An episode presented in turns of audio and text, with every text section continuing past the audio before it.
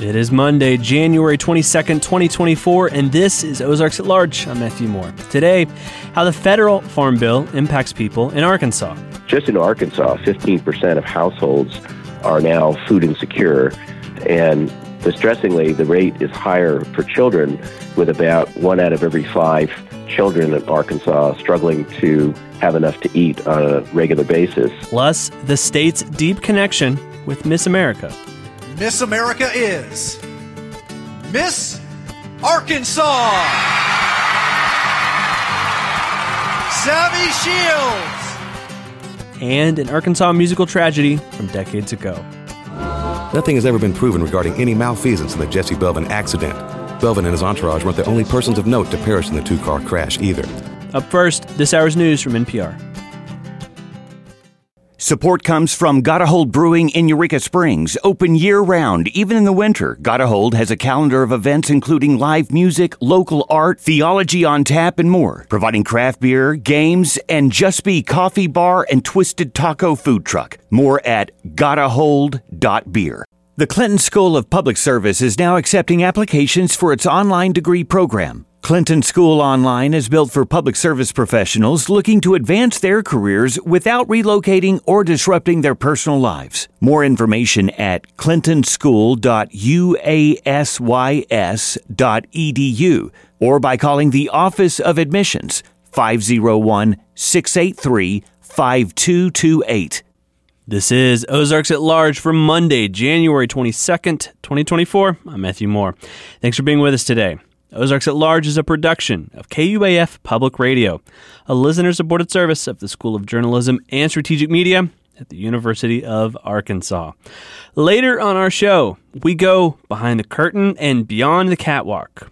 Randy Dixon with the David and Barbara Pryor Center for Arkansas Oral and Visual History brings us archives on the connections between Arkansas and the Miss America pageant. That's in about 15 minutes. First today, Congress is in the midst of negotiating a new farm bill which provides billions of dollars in food and agricultural programs. One of those programs, the Emergency Food Assistance Program, is looking to double its funding. Vince Hall, Government Relations Officer for Feeding America, says the spending is necessary as more Americans turn to food banks for help. Hall spoke with Ozarks at Large's Daniel Caruth last week. Uh, so, Vince, you know, it's time to kind of fight over the farm bill again in Congress. Uh, can you just walk through, you know, why this is something that Feeding America is talking about, how it impacts hunger and food security, and why it's a mantle that you guys want to take up? Well, the farm bill is a vitally important piece of legislation that comes around only once every five years um, and has programs that are vitally important to farmers, but also important to food banks. Uh, chief amongst those is the Emergency Food Assistance Program, sometimes called TEFAP. And this program uh, bridges the gap from local farms uh, to local food banks, helping to move uh, healthy, fresh foods that are important to our mission of solving hunger to the food banks that are going to distribute them in rural and urban communities uh, throughout Arkansas.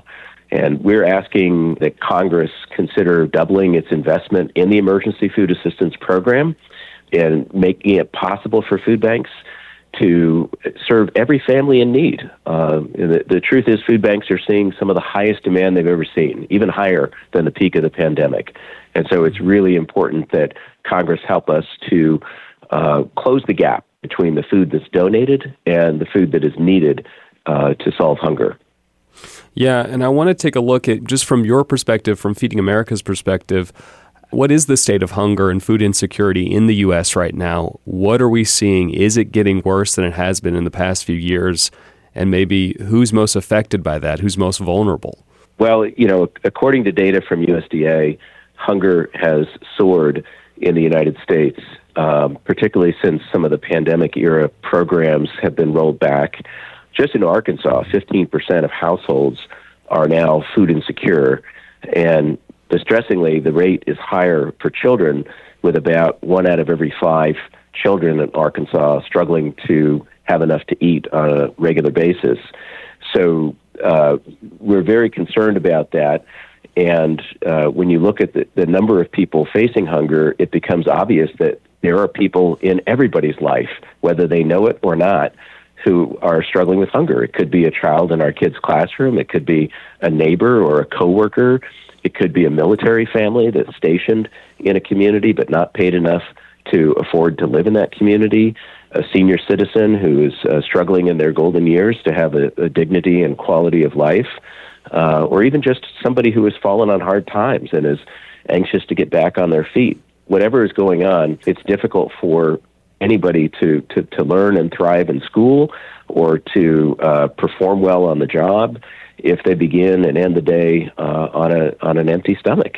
And so, Feeding America food banks are working very hard throughout Arkansas and throughout the country to make sure that people have access to the healthy, nutritious food they need to thrive. And I want to also look at, you know, as you know, Arkansas is a we're a fairly rural state. Can you just talk about why hunger is more common in rural areas and what that type of hunger looks like compared to maybe a suburban or urban area? Uh, with rural hunger, uh, you're you're talking about communities that are uh, smaller in number, uh, more remote, and inflation has really taken a bite out of food banks' ability to cost effectively reach every corner, but yet they still do it. They're still committed to it. Um, but the cost of fuel to, to move trucks out to those communities, the cost of labor, uh, the cost of, of cold storage, uh, because a lot of what food banks are, are doing is not just shipping canned and boxed food, but also shipping uh, fresh produce and healthy proteins. So all of these costs are higher in rural communities but rural counties make up about 63% of all counties in the United States, but 87% of the counties with the highest rates of food insecurity are rural counties. So uh, not only is the cost of solving rural hunger higher for food banks, but the need in rural communities is higher. And, and that combination is a, is a difficult challenge that food banks readily accept, but we're trying to educate Congress to that reality so that they will support a bigger investment in the emergency food assistance program during this upcoming farm bill. Yeah, and so can we talk about that a little bit? You know, what are the increases that that you guys are looking for in this farm bill to that emergency assistance food program and how will that money be used? What are the specifics of that? Sure. So currently the emergency food assistance program is about $450 million per year of federal spending. Uh, we're seeking to double that to about $900 million per year. And then over the five year life of the Farm Bill, it would be adjusted uh, annually for inflation.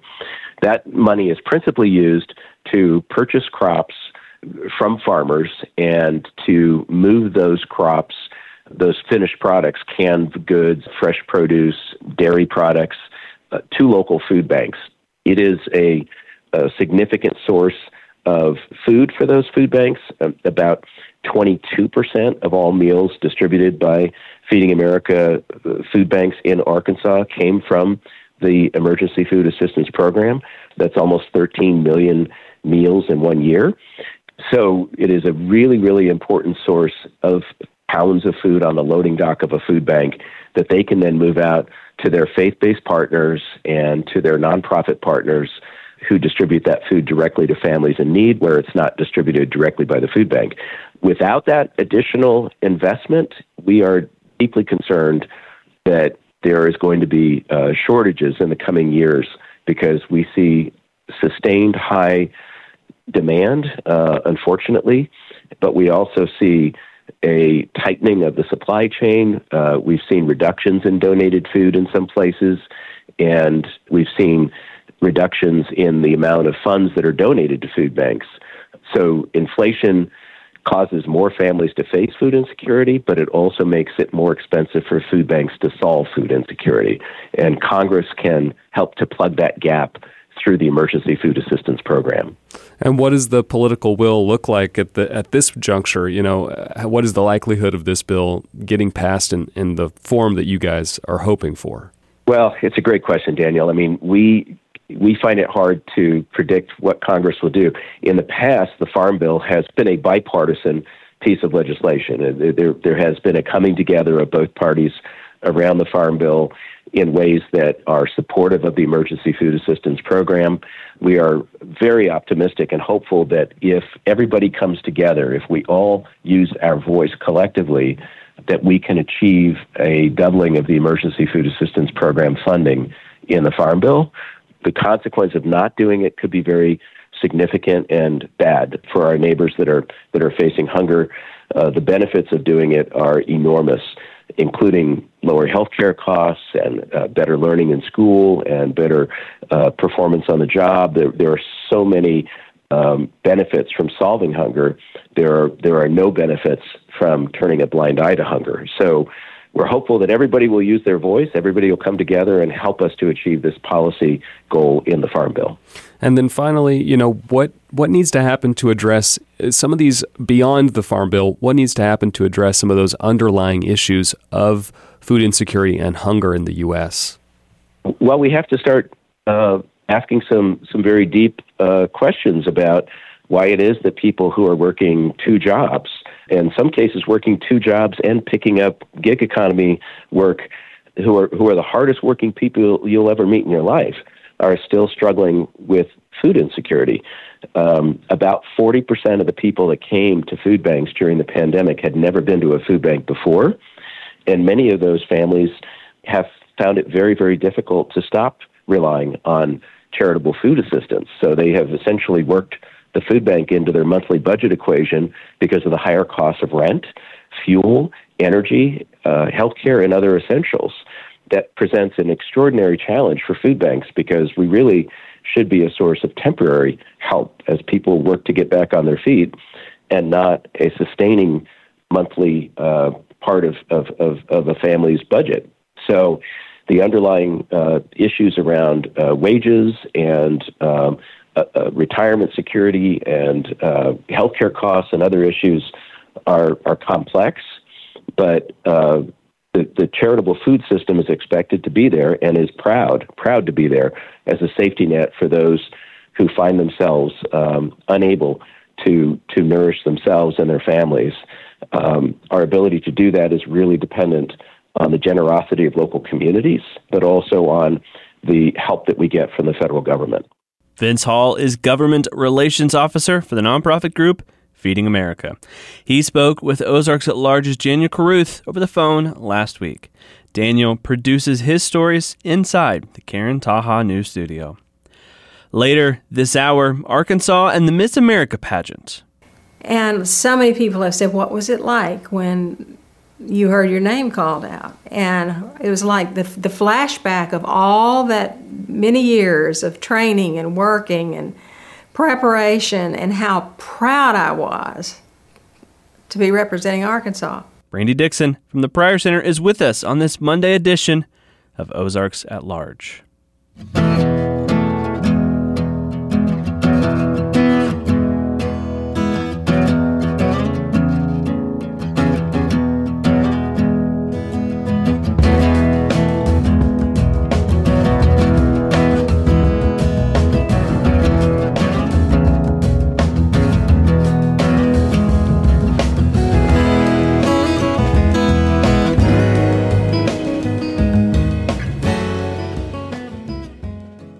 Major League Baseball will be in Northwest Arkansas this March. The Northwest Arkansas Naturals will be hosting their big league affiliate, the Kansas City Royals, at Arvest Ballpark in Springdale on March 25th. Justin Cole is the GM for the Naturals. He said in a press release that the Royals have been tremendous partners over the years, and they could not be more excited to host the squad. Tickets are on sale now, with prices ranging from $16 to $25, depending on the section. You can find more details at their website, nwanaturals.com.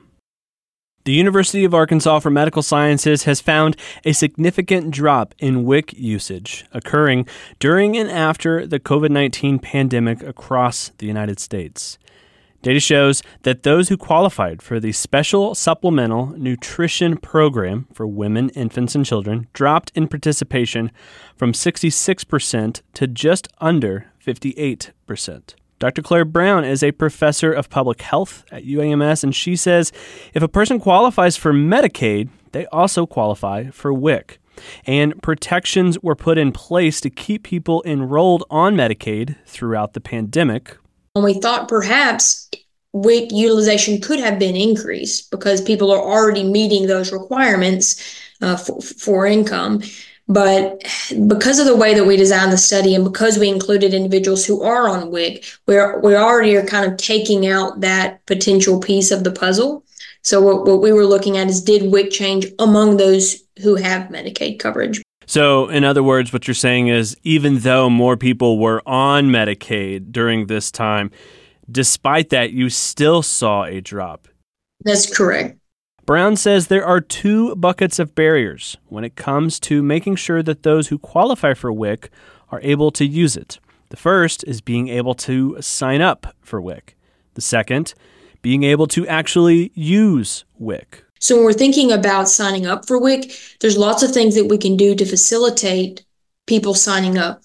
So signing up for WIC requires conversations with the WIC offices. Those offices have certain hours think of kind of like the DMV. Perhaps not everyone can get to the DMV when it's a time that's convenient for them.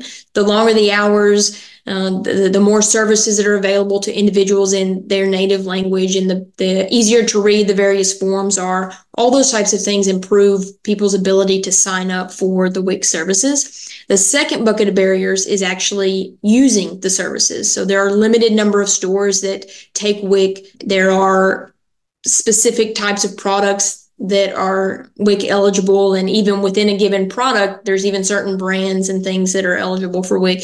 So the the more we can increase the flexibility on the at the product level or at the at the um, grocery store or, or facility level, the better that people can use the services once they are actually enrolled.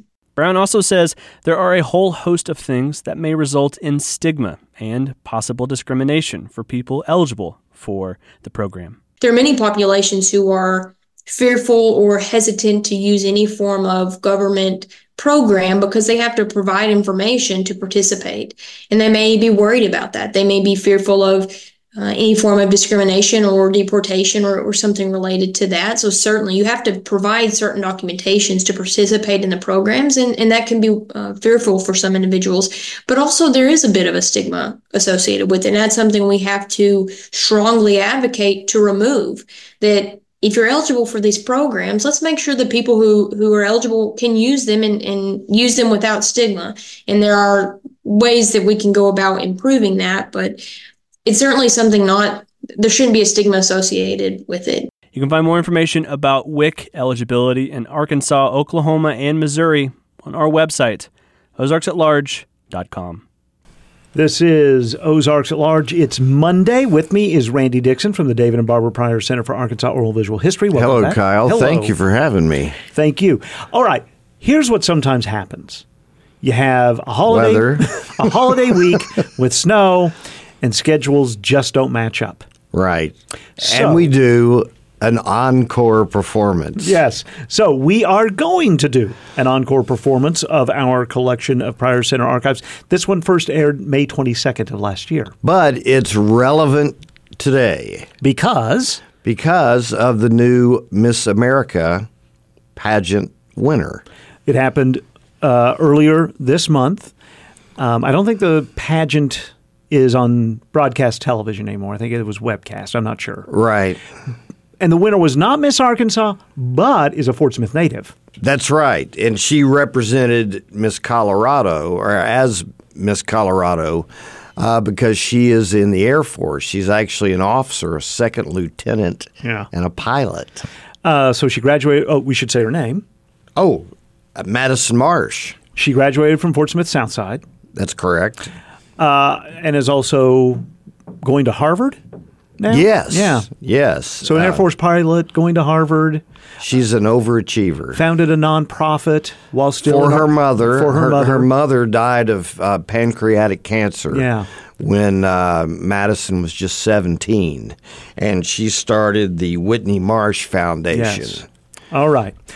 So the reason that's relevant is we're going to hear what we did back in May about previous Miss Arkansas who became Miss America. That's right. And I do want to point out that uh, I had remembered this from my earlier TV days, but there was another Arkansan who became Miss America but did not represent Arkansas, and that was Debbye Turner.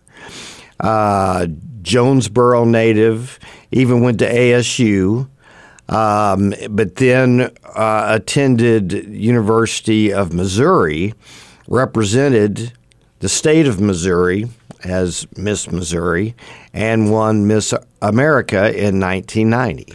All right. So, we have two. So we apologize that we didn't mention Debbye Turner before and what we're about to hear, but we are now. Right. And um, to Madison Marsh, the current reigning. Congratulations. Now let's go back to May 22nd of last year.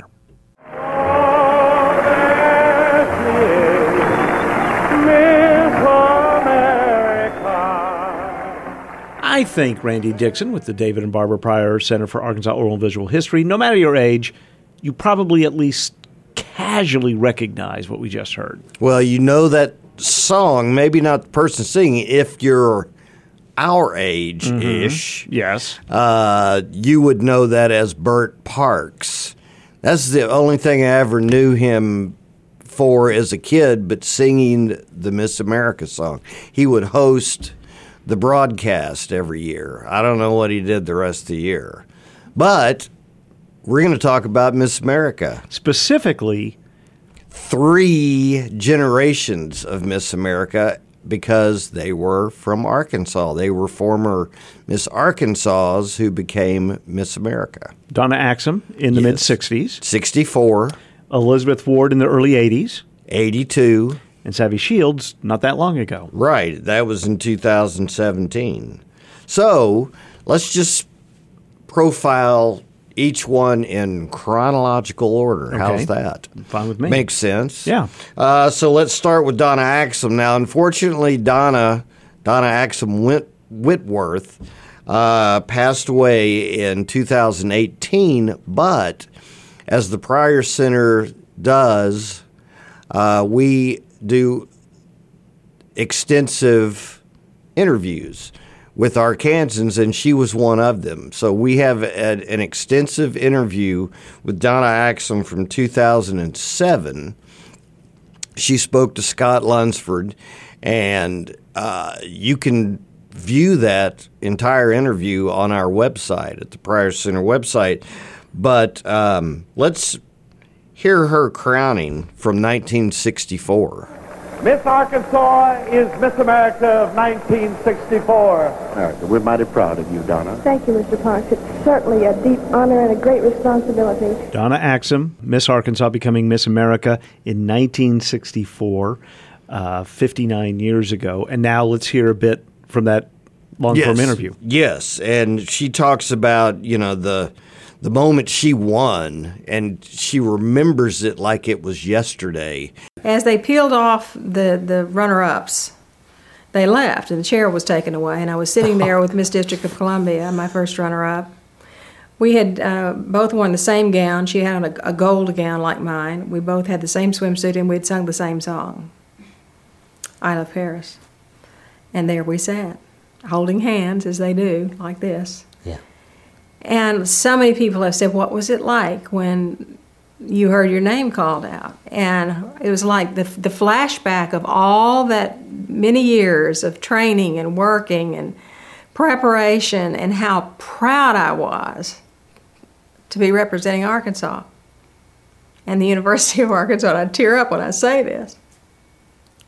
Well, But it was just the greatest moment for uh, for my family and for my people.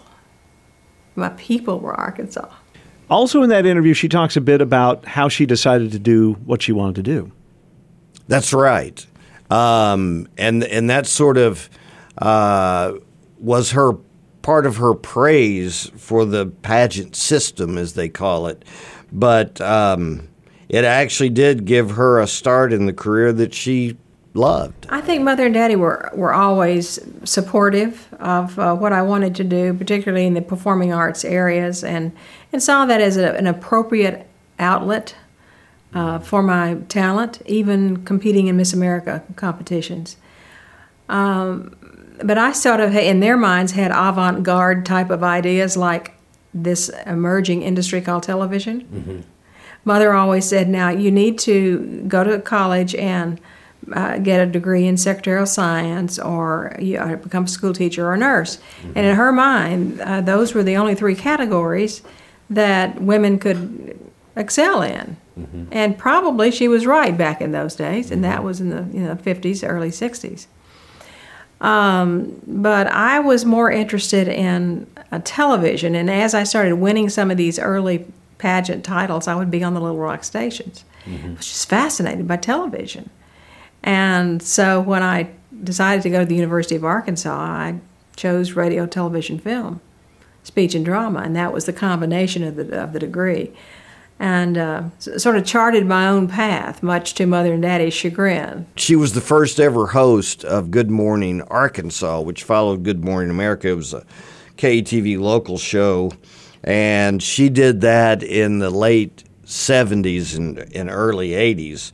Uh, she was also heavily involved in public affairs and community affairs and fundraising.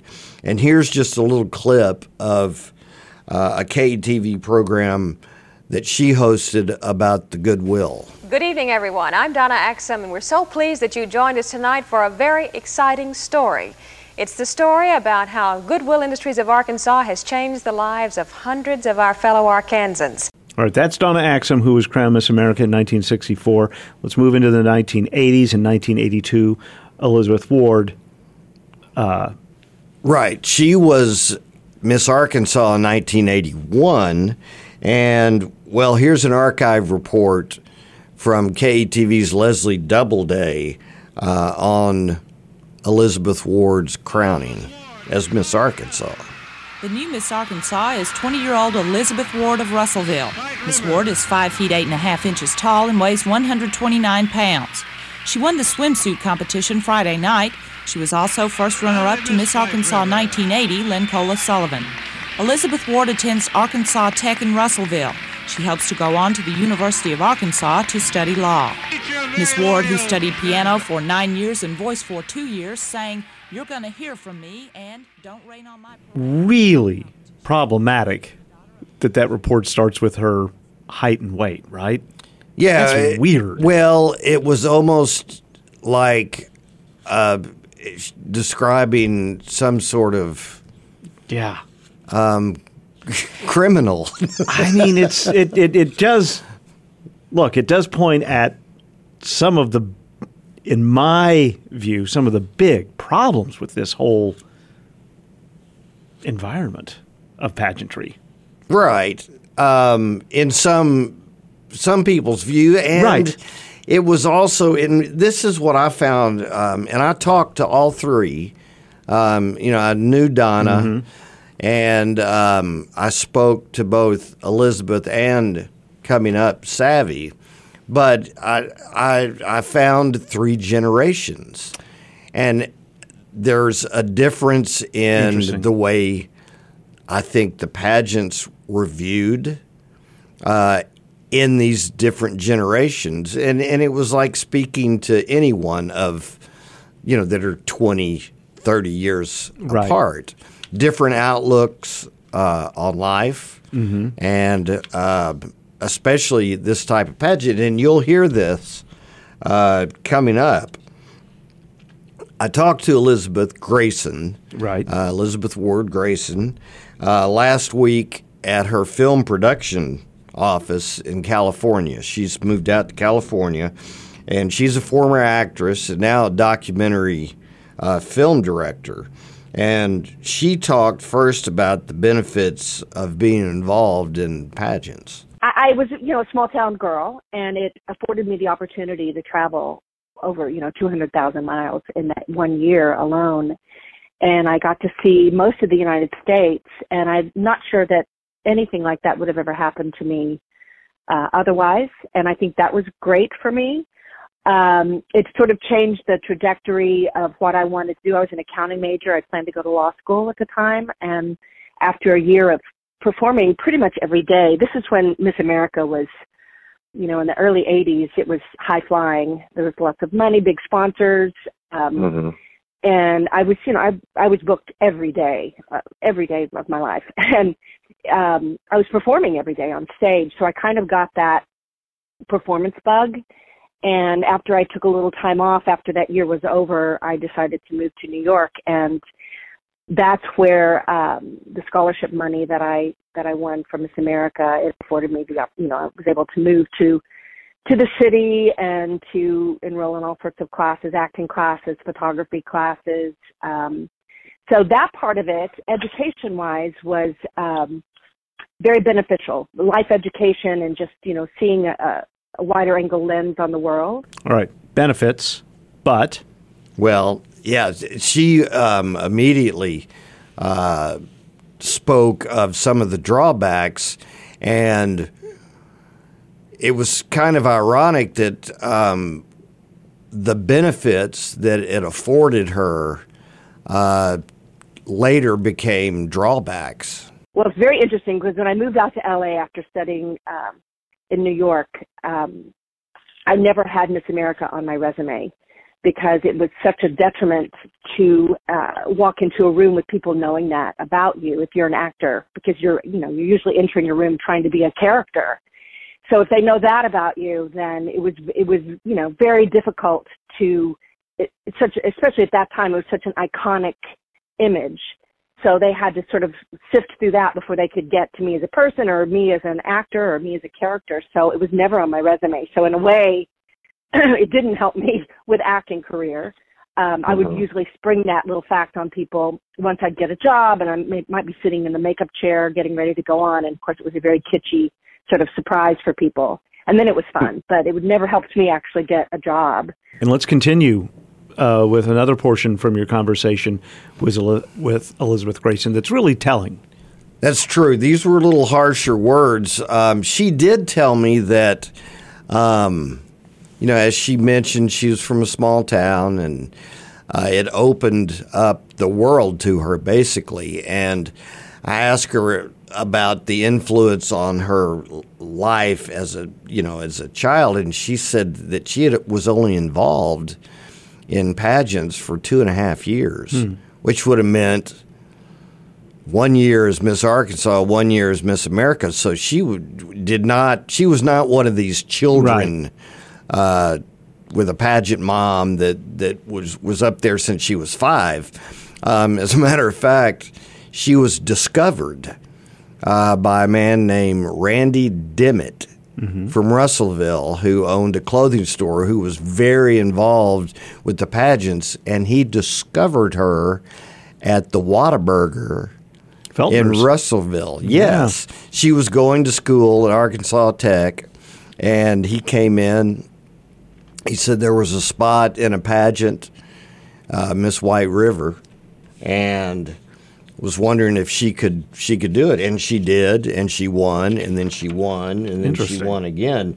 But she does not have fond memories or um, feels that um, pageants may not be a good thing for uh, young people. Yes. I feel like uh, pageants are not necessarily they're not a great thing for young women. I mean, I know a lot of people take advantage of it, and I'm very grateful to uh, what I was given through the systems. But I think um, the objectification of women, I mean, it just sort of started that process for me. Um, you know, year ten years later, I ended up kind of objectifying myself, doing Playboy, and I don't know. It's taken me a long time to sort through all of the the pros and cons of being exposed to that sort of competition with women and uh, being objectified and doing it to myself. And you know it's been it's been a process. So it's good in many ways and it was bad in many ways. And it's taken me a lot of time to recover from aspects of it. So you heard her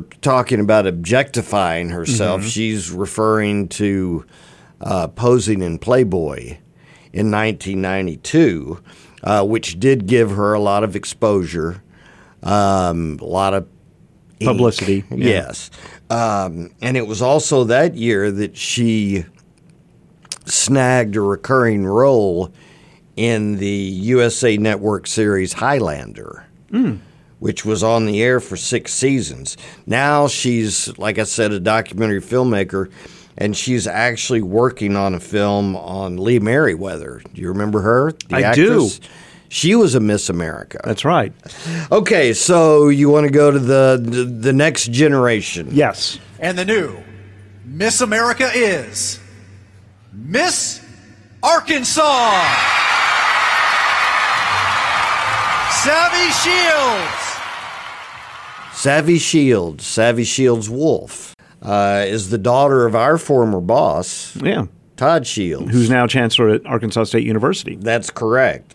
She's married, living in New York, and I spoke to her last week.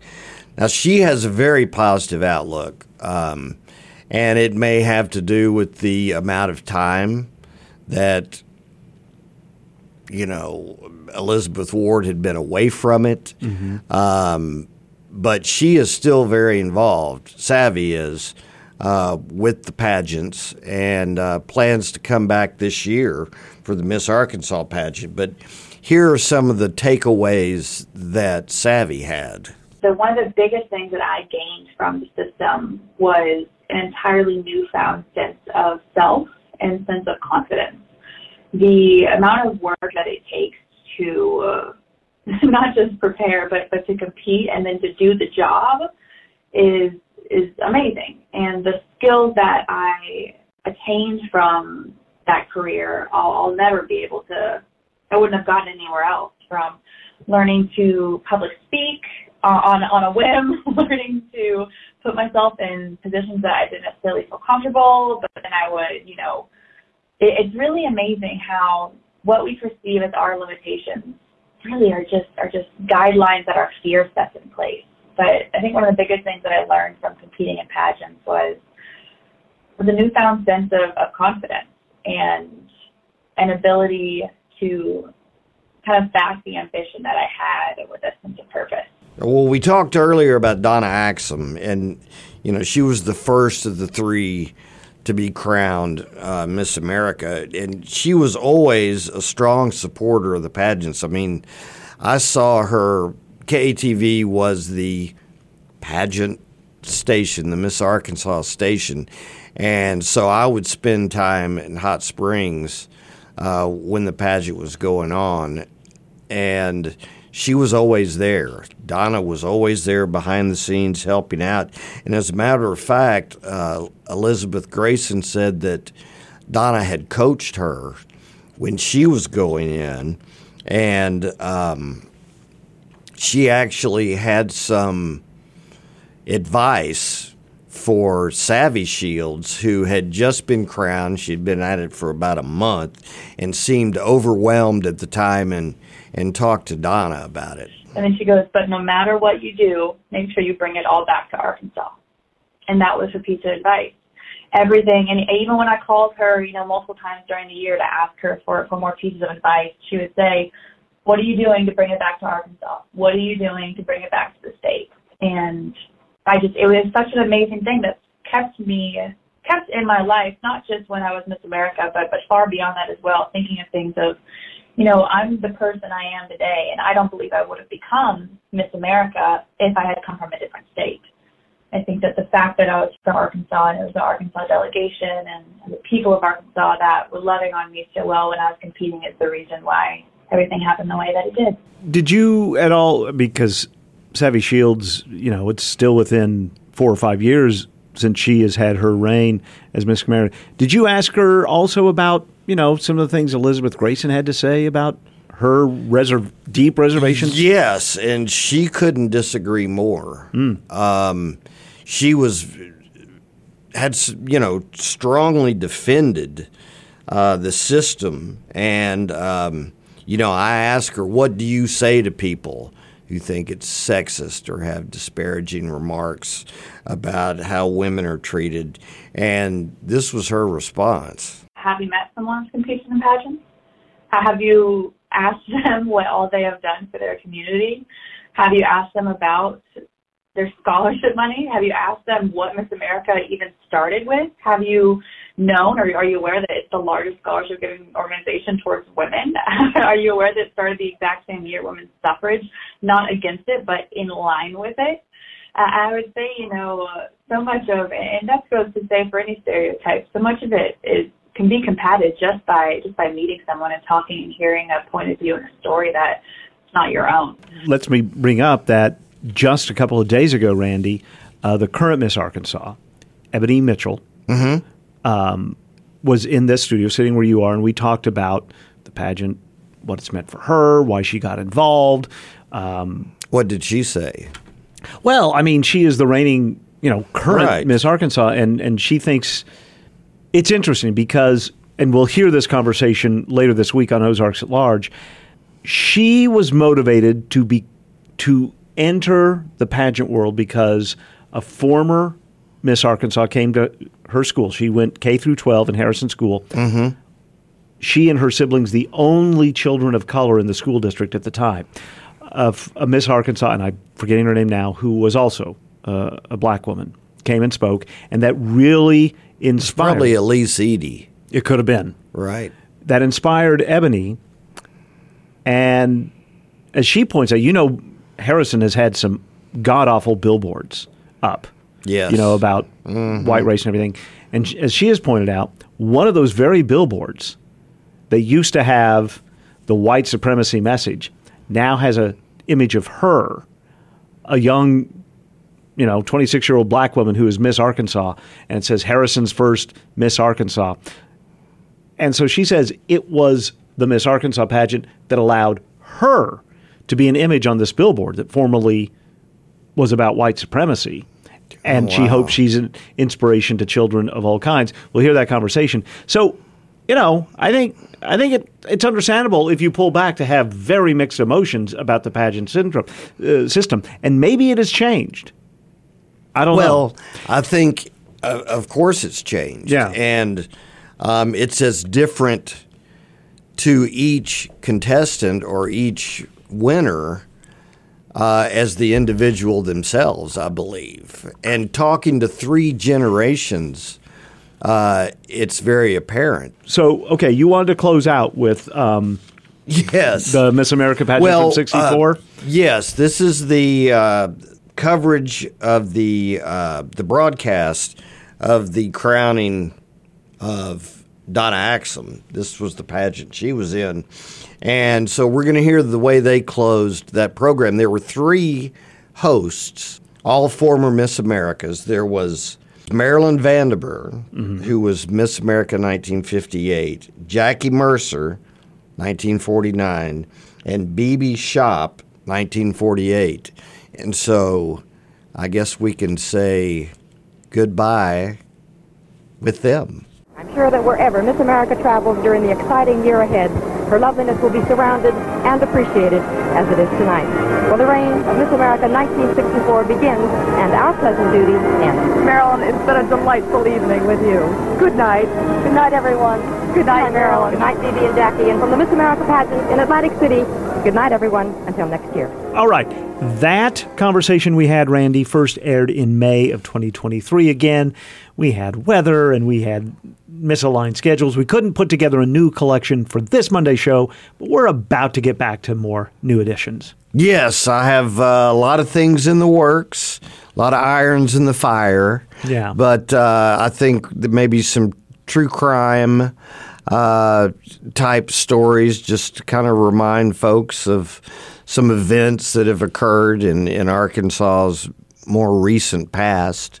And uh, we talked about Harry Thomason uh, the week before, who's the director uh, and producer uh, responsible for designing women Right. and uh, Evening Shade. And uh, I've I've talked to him several times, and, and I think a profile on on Harry Thomason is in order. And he was recently in Northwest Arkansas to direct the reboot of Designing Women that took place at TheatreSquared. That's correct. All right. So that and many more conversations. Uh, l- here is to non inclement weather Yes. for the rest of this winter, and we'll get back together with some new collections for folks soon. Everybody, stay warm. Thank you, Randy. Little Wing Productions presents Los Lobos coming to City Auditorium in Eureka Springs Saturday, March 9th. Los Lobos is known for songs like One Time One Night and their 1987 version of La Bamba. Tickets go on sale Friday, January 26th at tickets.thundertix.com. Los Lobos, March 9th at City Auditorium. We know you can't always be right by the radio when Ozarks at Large is on, and you might miss something that you wanted to hear. Well, you can always listen to Ozarks at Large on your schedule. We have a free podcast. The Ozarks at Large podcast is available at KUAF.com, at OzarksAtLarge.com, and wherever you're already getting your other podcasts. From Little Rock, I'm Stephen Cook with Arkansongs.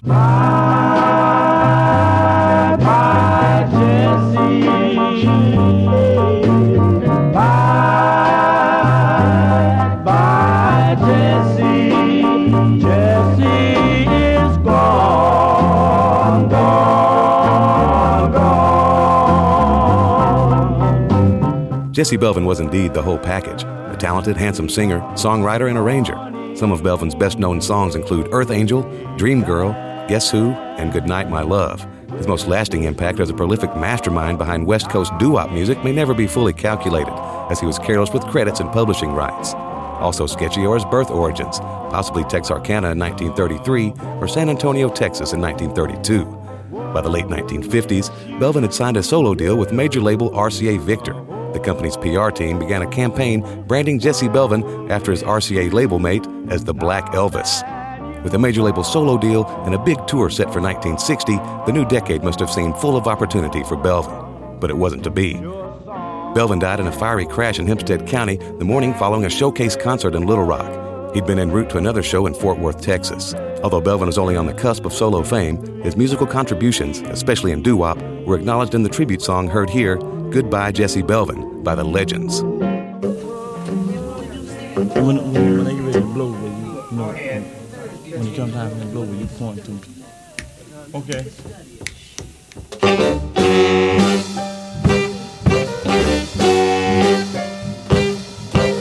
Oh, baby, what's the matter with you? Baby, baby, baby, baby.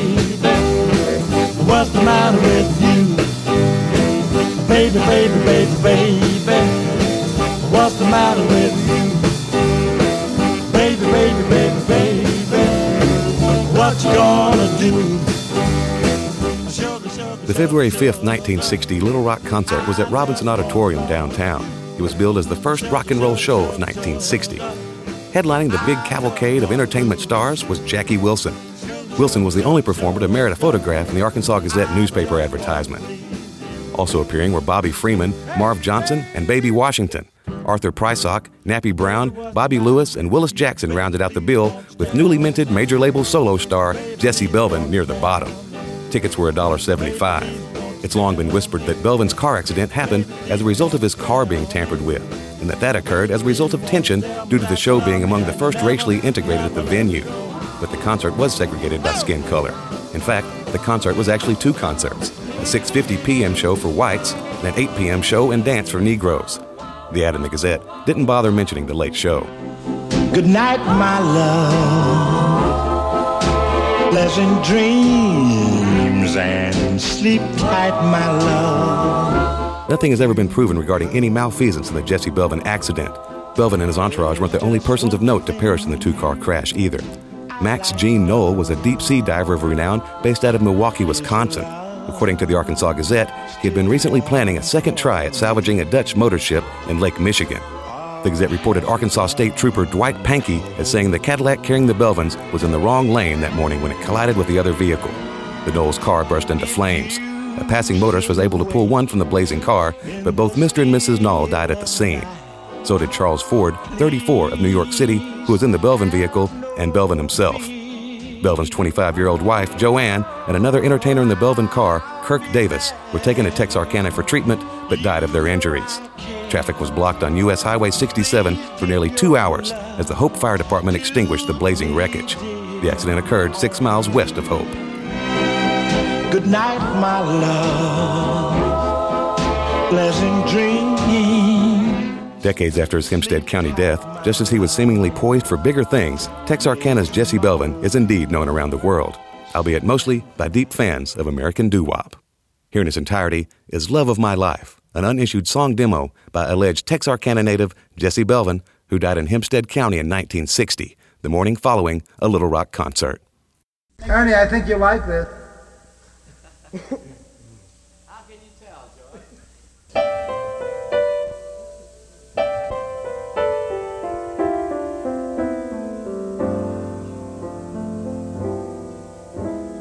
Love of my life, you're the heart and soul of my life. You're the dream I dream each night. My love will never change. Oh, you are the one. Heaven sent you and meant you for me. And I know my love for you will never ever change.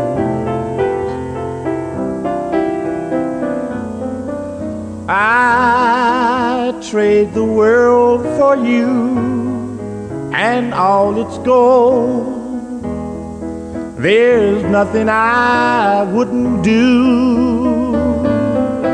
I'd even go to Mars and bring you back the stars. There's nothing I wouldn't do. Love of my life. You're the heart and soul of my life.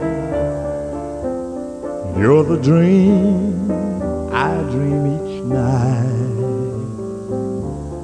My love will never change.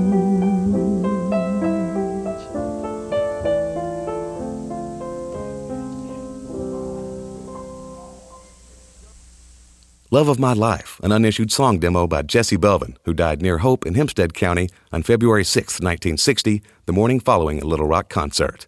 It's another song of Arkansas.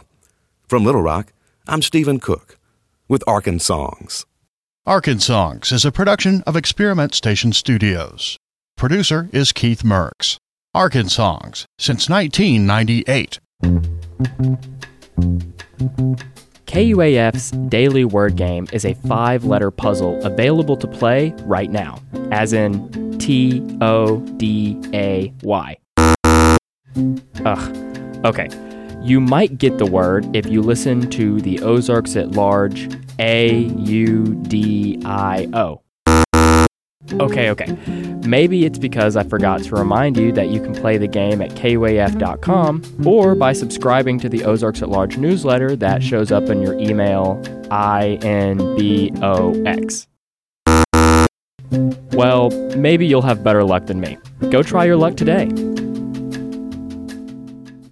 Ozarks at Large is a production of 91.3 KUAF Fayetteville. Contributors to today's show include Daniel Caruth, Randy Dixon, and Stephen Cook. The underwriting director here at KUAF is Ryan Versey. You can keep up with Ozarks at Large on your schedule in a few different ways. You can go to ozarksatlarge.com and find the individual stories and full episodes of the show, past and present. You'll also find ways to subscribe to the podcast version of this show, as well as subscribe to our daily newsletter that lands in your email inbox every morning during the week. Both of those free of charge. Today's show was produced in the Bruce and Ann Applegate News Studio 2. Thank you so much for being with us today.